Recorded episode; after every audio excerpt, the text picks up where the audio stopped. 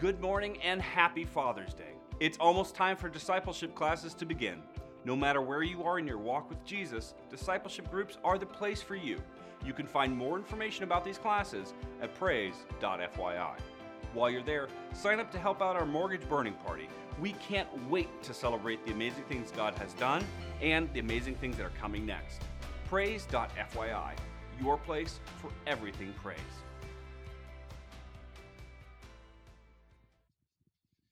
I do want to encourage you one more time. June 30th is coming up very, very soon. We want you to be here on that day, to be volunteering, to be celebrating with us. But let me remind you that it is not just a celebration and a party to say, look at us, we're now debt free. Instead, it is a celebration to say something that once stood in our way is gone, something that once limited us is gone. And now we can begin to dream and create and love our community in a way that we've never been able to before. And so come with us on June 30th. It's going to be so good. I promise it will be a day that you will remember. Amen.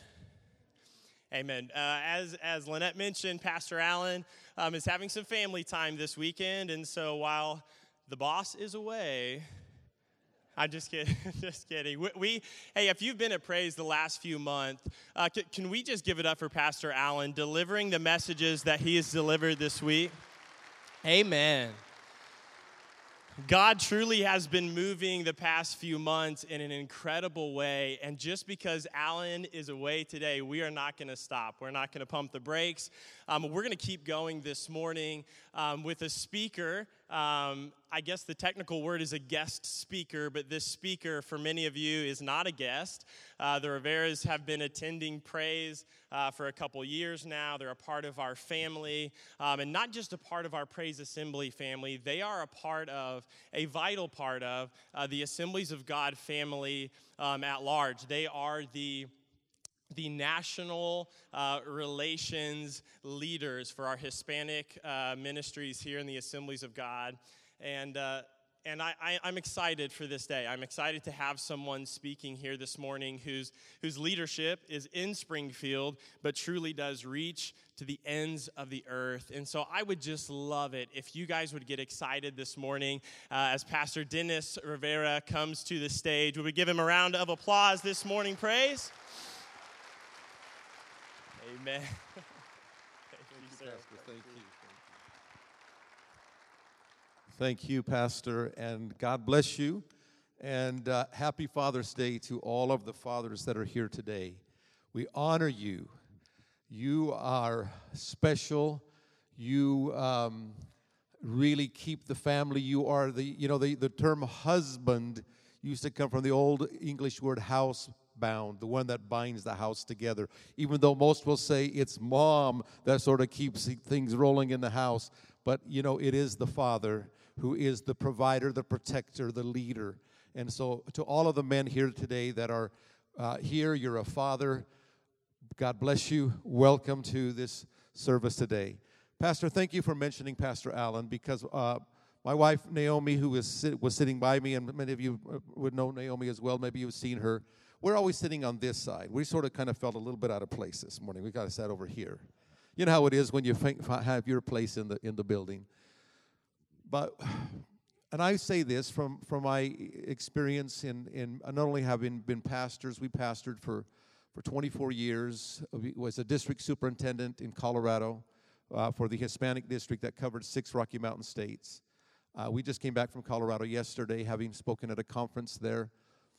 But I'm telling you that I, we have never been more blessed to sit under a ministry like the ministry of Pastor Alan Beauchamp. We are so blessed. And uh, I shared with him recently, I wrote, just wrote him an email to encourage him, to thank him. And he had said something in a, in a sermon one day. He said, he said, if I could, if they could hook up an IV to me and I could just give you my life's blood, I would do that like somebody that is somehow basically willing to say, I'd literally lay my life. And I, and I wrote to him and I said, recently, uh, Leonard Sweet, uh, seminary professor, I think out of uh, um, Kentucky, Asbury, wrote a book called um, Giving Blood. And he said, Today, preachers are going to have to start preaching messages as if they're giving their very life to their. And I said, Pastor, that's you right now. You're, you're pouring your heart into us. And I'm just telling you, folks, God's, God's doing something in this, this building. God is doing something in this church. I hope that your heart is with great expectation. Something's going to give in this place. And I believe that God's glory is going to touch the people that are hungry for Him. And that's what I, th- I believe His messages are creating hunger, that heart inclined towards God. So this morning I said to him, Pastor, I'll accept the invitation to preach, but I, I accept it with fear and trembling because of the just just the, the strong anointing that is on your life. I hope that somehow I can contribute something to what God has been saying to the church here at Praise. And so again, we're here as part of the family this morning, but I, I just want you to, to just to know that we, we're blessed to be here. I want you to take your Bibles, if you have one near you, and open to the book of Acts, chapter 2. I know that last Sunday was Pentecost Sunday, and I want to make emphasis on Acts chapter 2, verse 17. But I'm not going to really preach uh, on that verse. I'm going to make reference to it as we introduce. I'm really going to tell you the story.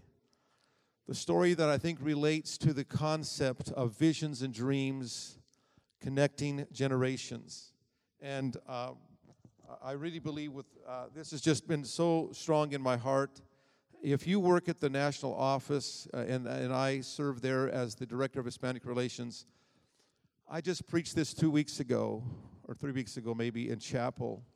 Uh, so if you were if you were there, you're gonna you're gonna hear this again because I just felt in my heart, and I think this will fit for us for Father's Day visions and dreams acts 2.17 connecting the generations. And you can probably see on the screen i have a picture of a pit bull and a lion.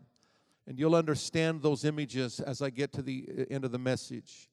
Um, and i really believe that you'll find you'd say where would you even find it? What, what, what, what person could represent the image of a pit bull? You'll, you'll, you'll find him in the scripture this, with me this morning.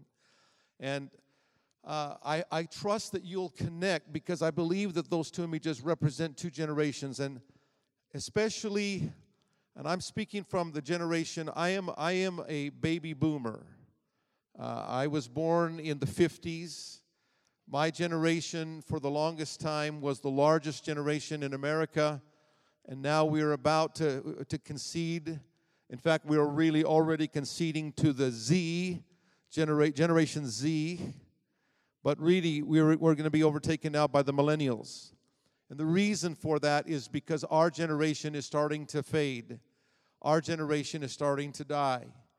And, and the millennials uh, are just about to overtake us and will be uh, and i thought would be the largest generation in america but really the z's are coming on so strong now folks between the millennials and the z's folks you, you just have to know that's the future of america but something specific has to happen. I believe very that we need to really grasp this. Something has to happen uh, in order for us to actually see um, and what I believe God has laid in my heart and God has spoken to me in my heart that the next major move of God in America will come through the millennial generation, but not by themselves.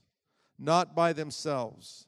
And I believe that scripturally that there is something that the Holy Spirit can do that only the Holy Spirit can do, and I think that we've already seen proof of that.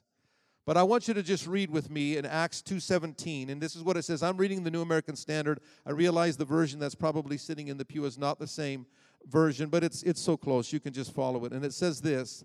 Uh, so uh, we go to slide two. It says, "And in the la- it, it shall be in the last days, God says, that I will pour forth my spirit on all mankind, and your sons and daughters shall prophesy, and your young men shall see visions, and your old men dream dreams.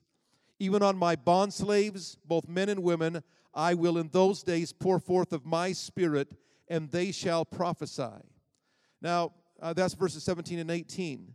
Um, this particular prophecy was what was part of the sermon that Peter preached on the day of Pentecost when he stood and and he, ans- he answered the question, What is this? The people were wondering what this was.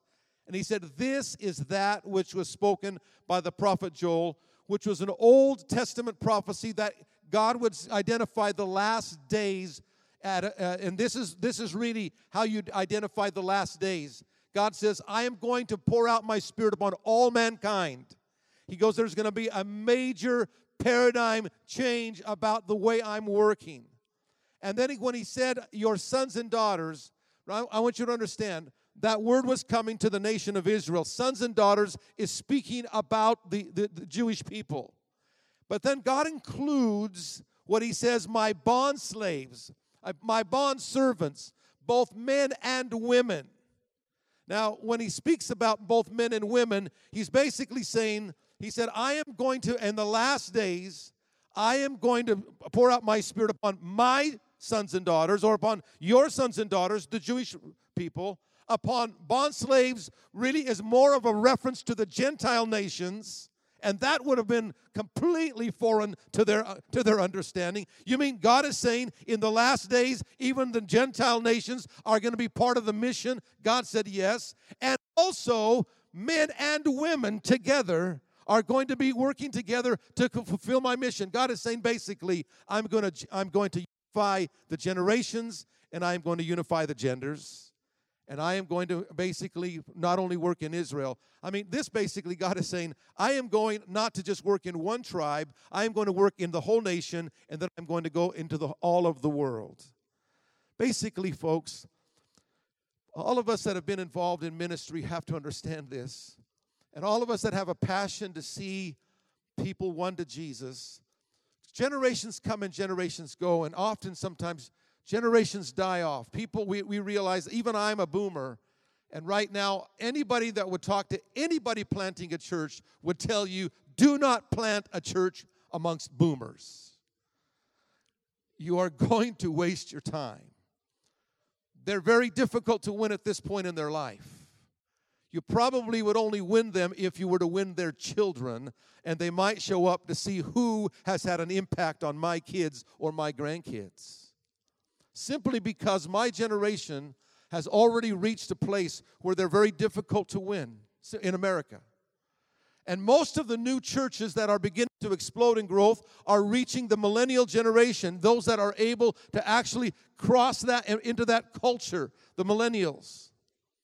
But I believe with all of my heart that God is saying right now that He is doing something in America and that is going to require us to, to see the generations unified.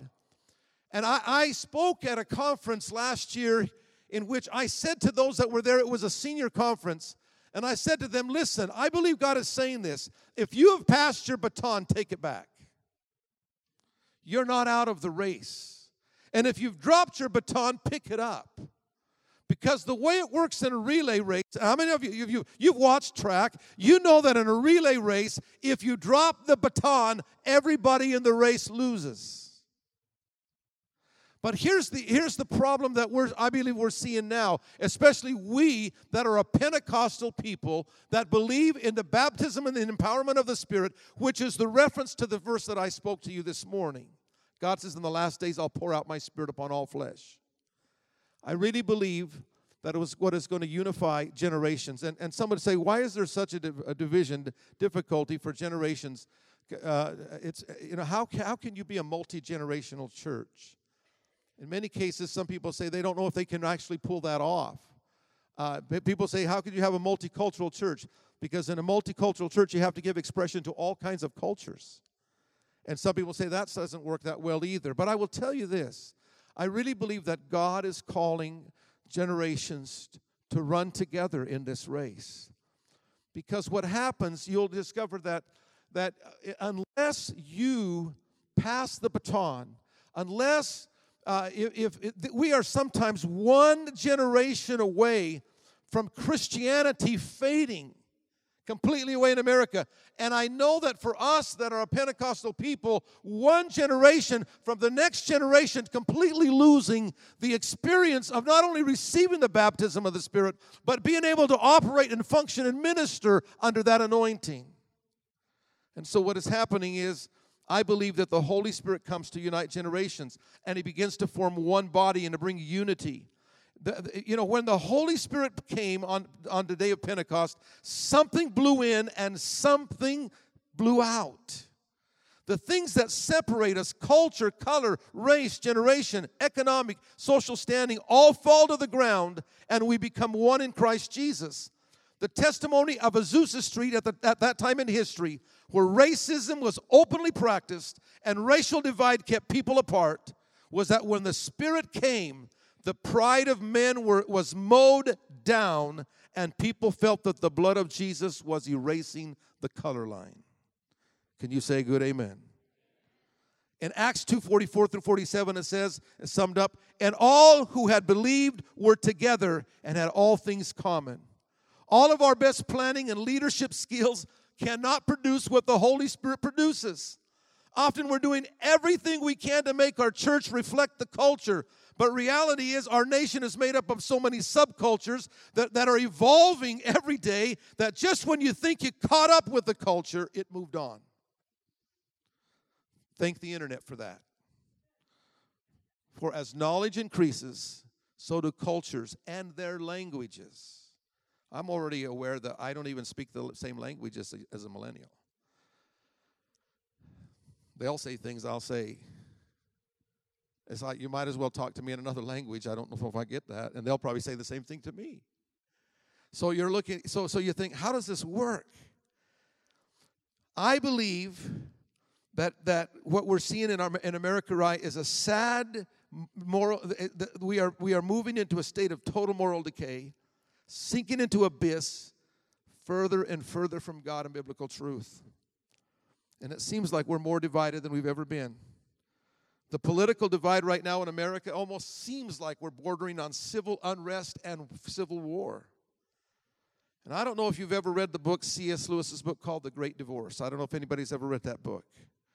It's not a book about marriage, but I want to challenge you to read that book. It's a book about, it's a, really a book about how a people will reject heaven when they had an opportunity and really the difference, the, the, the, the divorce between heaven and hell. And he starts the book. If you read the book, it's a very short book. It's similar to, I mean, some of you have read maybe uh, uh, C.S. Lewis's book, maybe have read Screwtape Letters but he, he basically describes the atmosphere of hell. And when you start reading the book, you don't know if you're on earth or if you're, you know, if you're in some, some earthly place. And this is what he said. He says, I think earth, if chosen instead of heaven, will turn out to have been all along only a region in hell. And earth, if put second to heaven, to have been from the very beginning a part of heaven itself. Now, just to get, get your interest in this book, and I won't camp anymore on this book, this book basically takes place where he describes this terrible, dim atmosphere where nobody likes each other, everybody wants to live as far apart as they possibly can. It's the ultimate selfishness, it's this region of hell. And, but God comes and He gives the people in hell a weekend free to get on a bus and go to heaven. Wouldn't that be great? God sends a bus to hell and He says, I'm going to give you a weekend in heaven. And the bus fills up. And when the people arrive in heaven, they cannot believe the atmosphere, the clarity. They cannot believe the beauty. They cannot believe the colors. They cannot, when they look at themselves, they almost look at themselves as if they're a ghost. They said, We don't weigh anything, and everything there seems solid and totally real. But the reality is, is that by the time they do their tour of heaven, they've come to the realization because of who they are, because of this self centeredness, their self existence, this desire to, to it's, it's, the ultimate, the ultimate expression of, of someone that has rejected God is that they've chosen themselves for eternity. And most people would say, how, how, What is it like to have to live only with yourself for eternity? But the reality is, every one of them gets back on the bus and says, I want to go back because I can see very clearly I was not made for this place. But I'm telling you, folks, I believe that, that the response to what is happening in America is God pouring out His Spirit one more time upon His church. God unifying, how many can say good amen with me, the culture? God unifying the generations. God empowering his people. And God has said to my heart, He said, He said, He said this in 2016. He says the next major move that will, of the Spirit in America will happen in millennials. And if America survives, it's because God has moved, transformed our churches so that His power and presence cause us to love the lost so much that we made room for them and we have made room for generations and they were attracted to Christ in us and God's kingdom culture as much as we are attracted to them.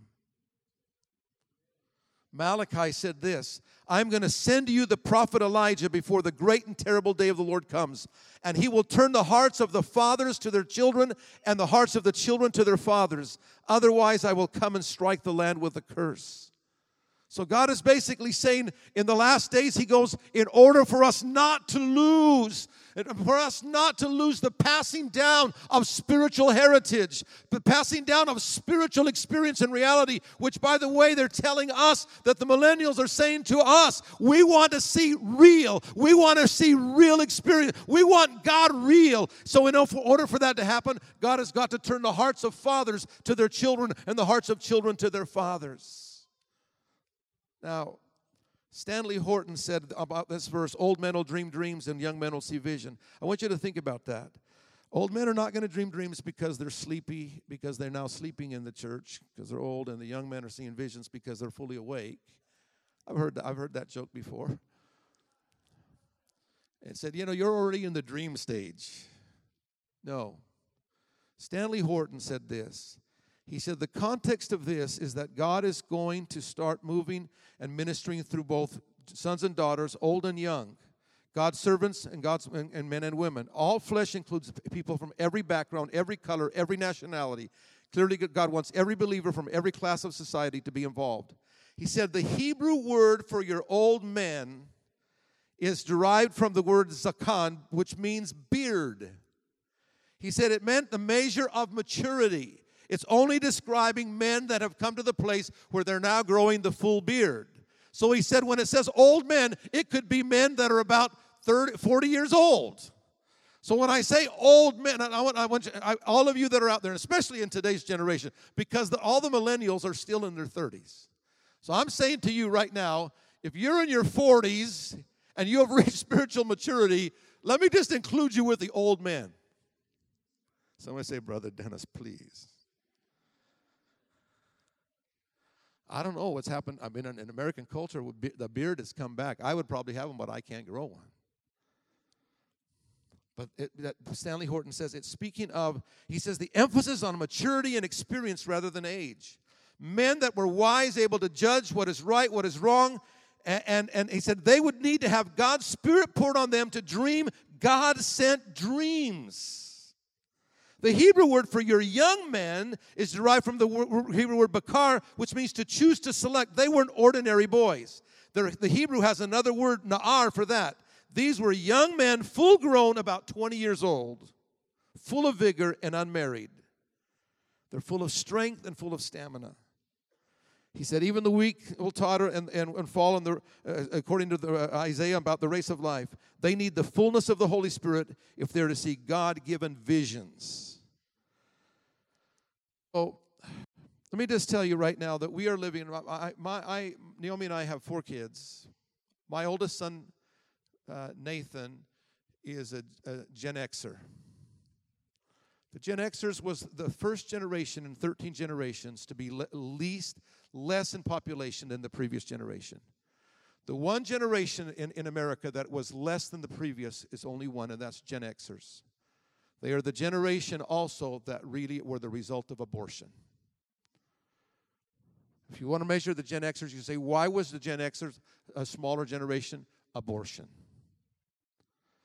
But the millennials, by the way, many are believing that the millennials, should God move on the millennials, will probably those that will champion the putting the, the stopping of abortion. But we are now in a place right now that, as a result of of uh, also the Gen Xers were the, are the least church generation in history. Now I'm going to go to slide three. Let me give you so so you can understand. If you were hearing uh, Peter say, uh, I'll pour out my spirit on, on all mankind. Your sons and daughters shall prophesy. Your young men will, will see visions. Your old men dream dreams. It's still Old Testament when they, that was spoken. So I want to show you in the Old Testament what God said about visions and dreams. Just listen to this. You'll see it here on the screen. It's Numbers chapter 12, verses 5 and 6. In the context of this is that Miriam and Aaron have criticized Moses. And they said, it's like criti- they were criticizing the leader. And they said, God doesn't just speak to Moses, he speaks to us. And so God called them into his office. How many know you're kind of in trouble if God calls you to the office? And he says, You need to come over here to my office. We need to have a conversation. And I'm going to talk to you about this thing that you just said. God speaks to us. He said, This is what God said. This is what God said. Then the Lord came down in a pillar of cloud and stood at the doorway of the tent, and he called Aaron and Miriam. And when they both came forward, he said, Hear my words. If there is a prophet among you, I, the Lord, shall make myself known to him in a vision, and I shall speak to him in a dream. So God is saying, Old Testament, if you understood visions and dreams, that God reveals himself in visions and God speaks his word in dreams. And so what he's now I want you to, to take hold of that because remember now in the the, the uh, Joel said in the last days God said old men or young men will see visions and old men will dream dreams. What God is saying is to old men, mature men, I will speak my word clearly to them. And to the young men, I will reveal myself to them. If you think about what is necessary right now, there needs to be another revelation of God to the younger generation. And older men and women that have been walking with Jesus for a while need to lay hold of God's word and God's promise and keep dreaming and praying over that dream that God has laid upon your heart. Now, think about this. God is saying, He says, Young men, I will reveal myself. Young men and women, I'll reveal myself to them through dreams, through visions. Old men, I will speak to you through dreams. Now, let's go to the next slide. Now we go to this person called Caleb. Caleb, in this particular passage in Joshua 14, represents the dreamer. Now, he has been 40 years in the wilderness with, with, with a generation of what I, I'm going to I'm gonna just call it back then the generation of millennials. And he comes to, to Joshua after having come back to the land, having fought for others, and he says to Joshua in this verse, the sons of Judah drew near to Joshua in Gilgal, and Caleb, the Jeph- uh, son of Jephunneh, the Kenizzite, said to him, You know the word which the Lord spoke to Moses, the man of God, concerning you and me in Kadesh Barnea. And he goes on to describe to him, he says, Remember what God said to me, and he, and he spoke to you. When, now, what happened at Kadesh Barnea was this was the colossal failure of the leadership of Israel. When I say the leadership, do you all remember that when, when they came to the border of Canaan in Numbers chapter 13, uh, that God, uh, God said to take 12 men for uh, a leader. Now, I want you to notice this. If you read uh, Numbers 13, he said, choose a leader from every tribe. Now, so the role of the leader was to go in and spy out the land. The role of the leader was to go in and experience the land. The role of the leader was to go in and eat the fruit of the land and come back and tell us what you see, and then you are going to be the ones that lead us into God's promise to us. That's what leaders are supposed to do. And I'm going to speak to this morning to fathers. You're a leader. The leader is supposed to go in and spy it out. The leader is to go in and, and, and, and, and search it out. The leader is supposed to, the land of promise is God's. Remember, this, this was what it was, this was the whole purpose of the, of the Exodus was to go out and go in, go out of Egypt and go into the land of promise. It was there that God was going to bless Israel, raise them up to be a light amongst the nations, and bring forth the Messiah. But it says that they went in and they, for 40 days they searched out the land. There was a man from every tribe. and it was Caleb who represented the tribe of Judah. But I want you to look at this verse with me. Caleb is actually called a Kenazite. I discovered in studying Caleb that Caleb was not pure Jewish. The Kenazites were actually a breakoff of the some one of the Edomite, Edomite tribes that had migrated and had joined the children of Israel and had merged with the tribe of Judah. It is said that that uh, that that Caleb had a Jewish mother, but he had a Gentile father. So he was mixed. Here's what I want you to grasp, though. The way it worked in Israel, inheritance always came through your father, not through your mother. So if his father was Gentile, then Caleb actually was not had any direct inheritance to be given to him. That is why when God spoke about Caleb, he called him my bond slave Caleb. Now, Caleb essentially, the most amazing thing, he says, he said, I have been faithful to the Lord my God. This man, uh, and, and he, here's what the, the colossal failure of leadership was this that when the children, uh, the, the, the, the 12 spies came back, 10 of the spies gave a terrible report. They said, The land is good. Oh, yes, it's good. We saw what, what God said, but we saw cities that are fortified, and we saw the, the children of Anak, giants in the land. We saw, yes, it's a wonderful land, there's fruit, but but but but we, we saw ourselves as just grasshoppers in their sight. And so we were in their sight. And so I even asked the question how do you know that you're a grasshopper in their sight? Did you go ask him? What do you think about us, all of you people here in Canaan?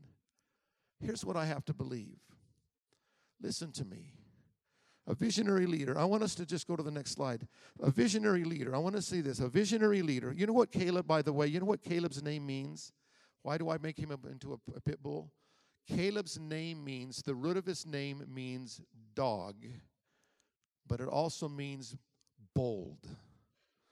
So I just determined if I can think of a bold dog, I think of a pit bull. So I say to you that this is God's pit bull. And I don't know a lot about pit bulls. I don't have a pit bull. In fact, if anything, I respect pit bulls. In fact, quite frankly, I'm afraid of pit bulls. If I see a pit bull, I'm not going near.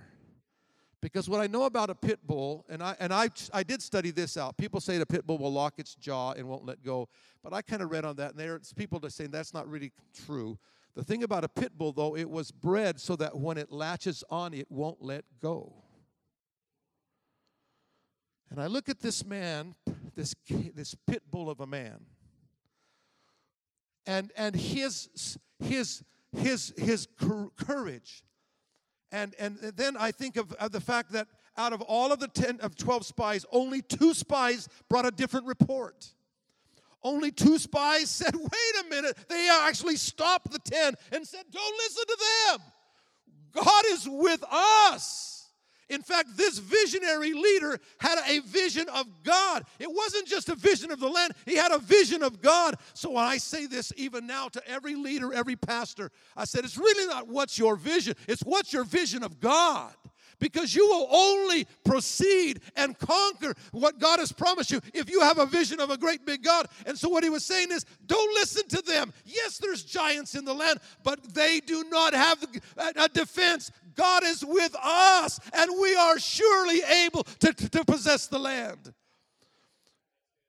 But you know, when, when somebody speaks a lot of confidence and faith to a, a crowd that is that is afraid, and that, that ten of them put fear in the hearts of the people, the people picked up stones and they said, Let's stone these voices that are telling us crazy things like we're able. Let me tell you something, folks. The world is going to define the church, and they're doing it right now. And they're going to call us all kinds of names and put titles on us. They're going to put, and this is what's going on right now. In fact, I, you know what? You know what is silencing the voice of the church is the fear of the politically correctness. Where they're saying to the church, where they're going to start calling you phobic, racist, and it goes on and on and on and on.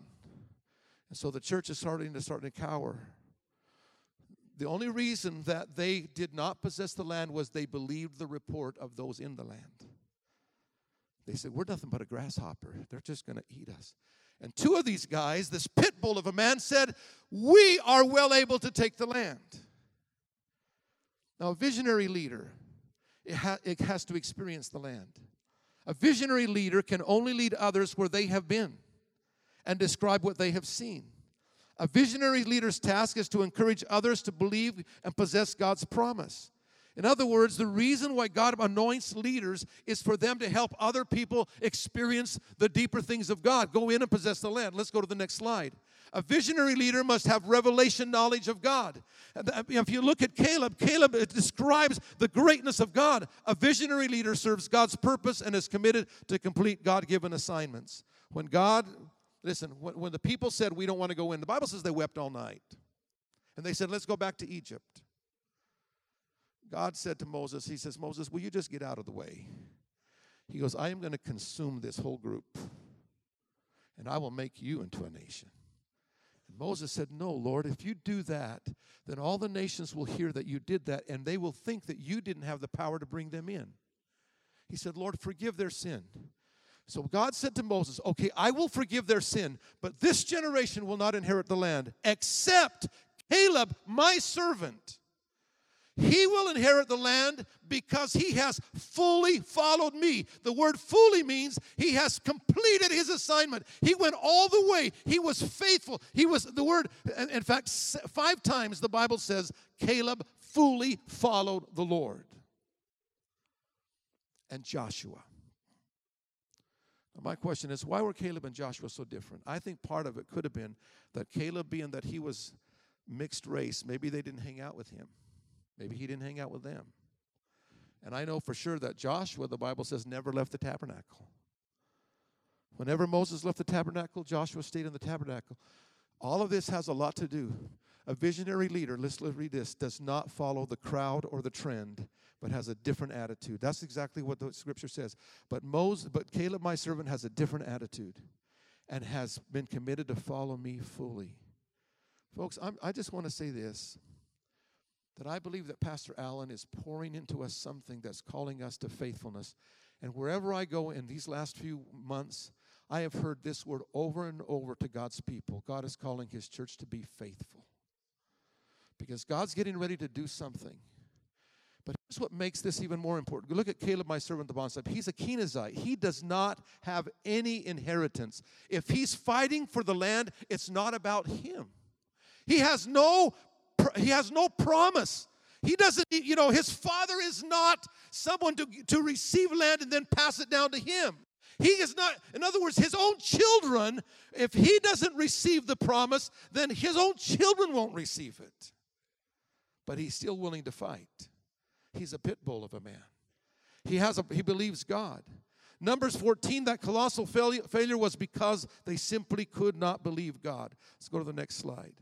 But here's what I find in Proverbs 17 2. A servant who acts wisely will rule over a son who acts shamefully and will share the inheritance of sons. Because Caleb was a faithful servant, God promised Caleb that he would bring him into the land uh, uh that he entered, and his descendants would inherit it forever. From a servant to an inheritance to a heritage. God changed Caleb's destiny. A man who really had no, folks, you know what? I'm going to tell you something. God is just telling us in just a little bit of, uh, if you will, a just a in a in a, a in a, a typo in typology. He's giving us an example of what he's going to do with Gentiles in the future. They're really not heirs And remember what it says? You know, we were far. We didn't really have any promise to us.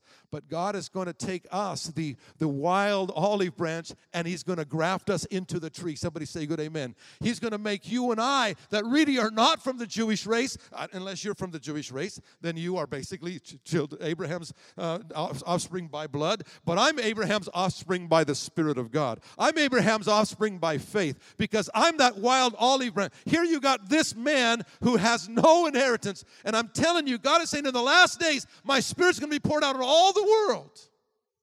And sons and daughters, and young men and old men. Now, so God is saying, He's going to, so let's look now, Caleb. So then God says this. I want you to see this. God says, okay, none of them are going to see the land. And they said that the land, the, the, the, their, their children will be devoured in the land. He says, but no, their children will not be devoured in the land, for I am going to take their children into the land. So then God says to, to Moses, everyone that is 19 years old on down will go into the land. And everyone that's 20 years old on up will not. And then he says, and this is this is why you think about this. Dropping this baton in a race, and I'm saying this to all of us that have gray hair. Dropping this baton spiritually. We that have, have experienced Pentecost, drop this baton, and the whole team loses. What is going to happen here now is God is saying, if it weren't for Joshua and Caleb, he says, but I'm going to take them all back to the wilderness. And I, and I say this, Pastor Nathan, these two were the first youth pastors in the Bible. Because everyone 19 years old down, he goes, the only mentors they're going to have are these two men, Joshua and Caleb, and they are full of faith. And, I, and here's what I say when I call jo- uh, Caleb a dreamer, the dreamer of dreams.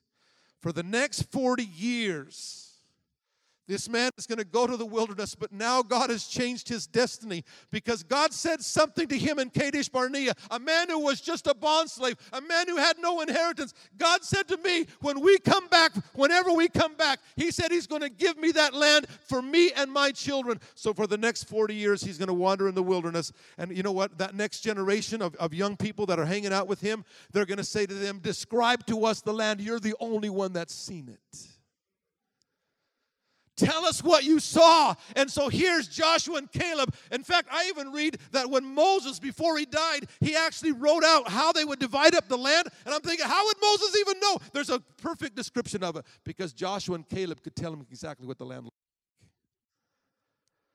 I'm telling you, the Pentecostal men and women here that have received the baptism of the Spirit, have seen the move of the Spirit, have seen the way God works. You are you are supposed to pick up this baton because the next generation that is coming in is going to want to know. Tell us, tell us what you have seen. Tell us what this really is like. Tell us how the Spirit really moves. Tell us exactly what this baptism of the Holy Spirit is supposed to accomplish in us. So for the next 40 years, he's a dreamer of dreams. So I want to say something to the dreamers. Dreamers basically hold on to promises from God. Dreamers, hey, I'm going to tell you something. I have seen God move on. I'm going to say, so I ask my question to you right now. What do you dream about? Listen, if you're not, if you're not the one that God's barely is revealing Himself to, what do you dream about? I'll tell you what you dream about. You dream about what you're praying about right now. And you dream about what you speak of and what you prophesy. Because I'm telling you that if you're on your knees before God and you are praying God, if you are if you're the pit bull generation, eh, eh, you know, if you are the gray hairs with me, you are uh, you are the Caleb generation. We are the pit bulls. Somebody say amen. And we lay hold of a promise and we don't let go. And we, and we are dreaming that God is going to visit America one more time. I said God's going to visit America one more time.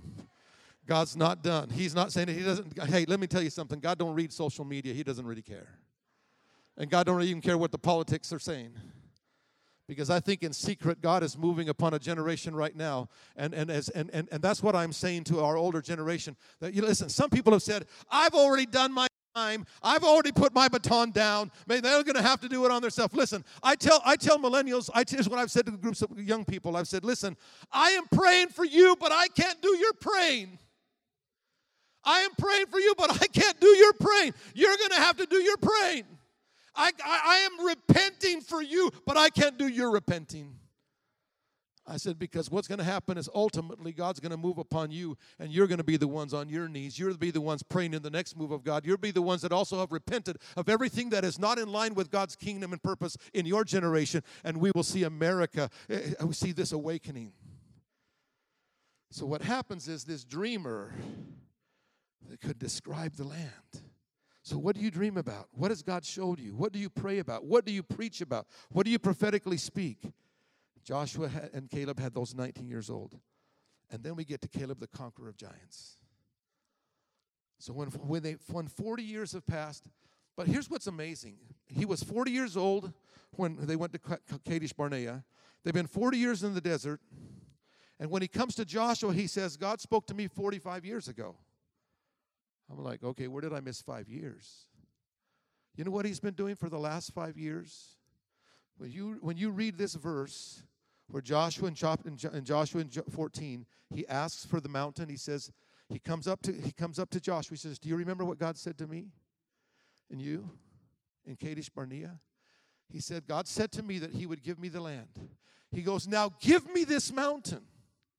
But what has he been doing for the last five years? He's been fighting. Read the book of Joshua. For the first 14 chapters, they are conquering land, they are possessing land. He's been possessing land for everybody else. Because a man that's got a heart for God like this man, it's really, he's never, it's never been about him. It's always been about God's purpose and plan for his people. But he says, now it's my turn. Give me the land. Give me the mountain. Give me Hebron. Actually, it was called Kiriath Arba, which is the city of the giants. Give me that city. For God said to me, I, you know what? Here's what I have to believe. I have to believe that for 40 years he walked in the desert and dreamed of killing giants. In fact, I don't know. If he was a pit bull, he probably, every time they ever circled near the land, he probably growled and went, it's kind of like, God, I, you know, I feel like you've got me on a chain. If you would let me go right now, I would go in and I would conquer those giants. He said, Give me the mountain. And Joshua says, It's yours, take it. And the Bible says that Joshua went in, excuse me, Caleb went in, and he conquered the land, the city of Kiriath Arba, and destroyed, and he names the giants that are destroyed. let me tell you right now, there are all kinds of spiritual giants that are hindering God's people and it's still going to take a generation that are still willing to pray, pray and, and, and fast until we have destroyed strongholds. Somebody say good amen, until we've destroyed giants. But like I say, I, you, can't, you, can, you can pray for the millennials, but you can't do their fighting either. And a good mentor, here's exactly what Caleb said. He said, once he conquered his portion of the land, now he became the person that would, let me just jump all the way to the mentor of the next generation. Now, Caleb, I've read this and I've studied this. I've heard people say that Caleb only only had a daughter. But I've I've read the genealogies. I went into into you know into all of the chronicles. And everywhere I see Caleb, it says Caleb and his sons. And I said, Am I in the right Caleb? Yep, it's the right Caleb. Caleb had sons. So when Caleb possessed the land, his sons had an inheritance, but he had a daughter. Her name was Achsah. The way it worked is remember this the, the, the, the inheritance always came through the father, but the daughters didn't get their inheritance from the father. The only ones that could get it were the, the daughters of Zelophehad. I, I can't even think of his name, it's in Numbers also. The daughters that had, there was no sons in a family, and God says, when there's no sons, then give it to the daughters. But when there's sons, it goes to the sons. But here's what this man said But God said to me and to my children. So here's what Caleb said He said, The next city that I need to conquer is Kiriath Sefer, which, which is called the city of the books, where they believe was a spiritual stronghold. And here's what he said the, He said, Whoever conquers Kiriath Sefer, I will give Achsah, my daughter, as wife. Here's what I think he was saying two things. My daughter's going to get her inheritance through her husband. But I'm not going to let her marry anybody that's not like me. That's what he was saying. It's like, it's, like a, it's like a Christian father today saying, I'm not letting my daughter marry some wishy washy, weak person that doesn't love God, wouldn't, wouldn't conquer anything. He said, Whoever conquers this city, this, this stronghold, I'll give my daughter. And out, up comes Othniel. Othniel. He said, I'll go. Othniel, his name means, his name means powerful one, lion of God.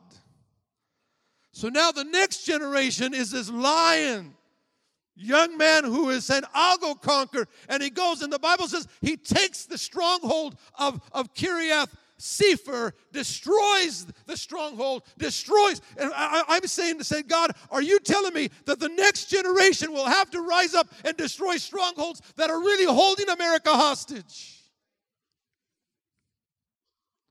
But when he comes back, he gets Achsah to it for his wife. He didn't know that he married a girl just like her daddy. And as soon as they get married, she says to Othniel, You read it.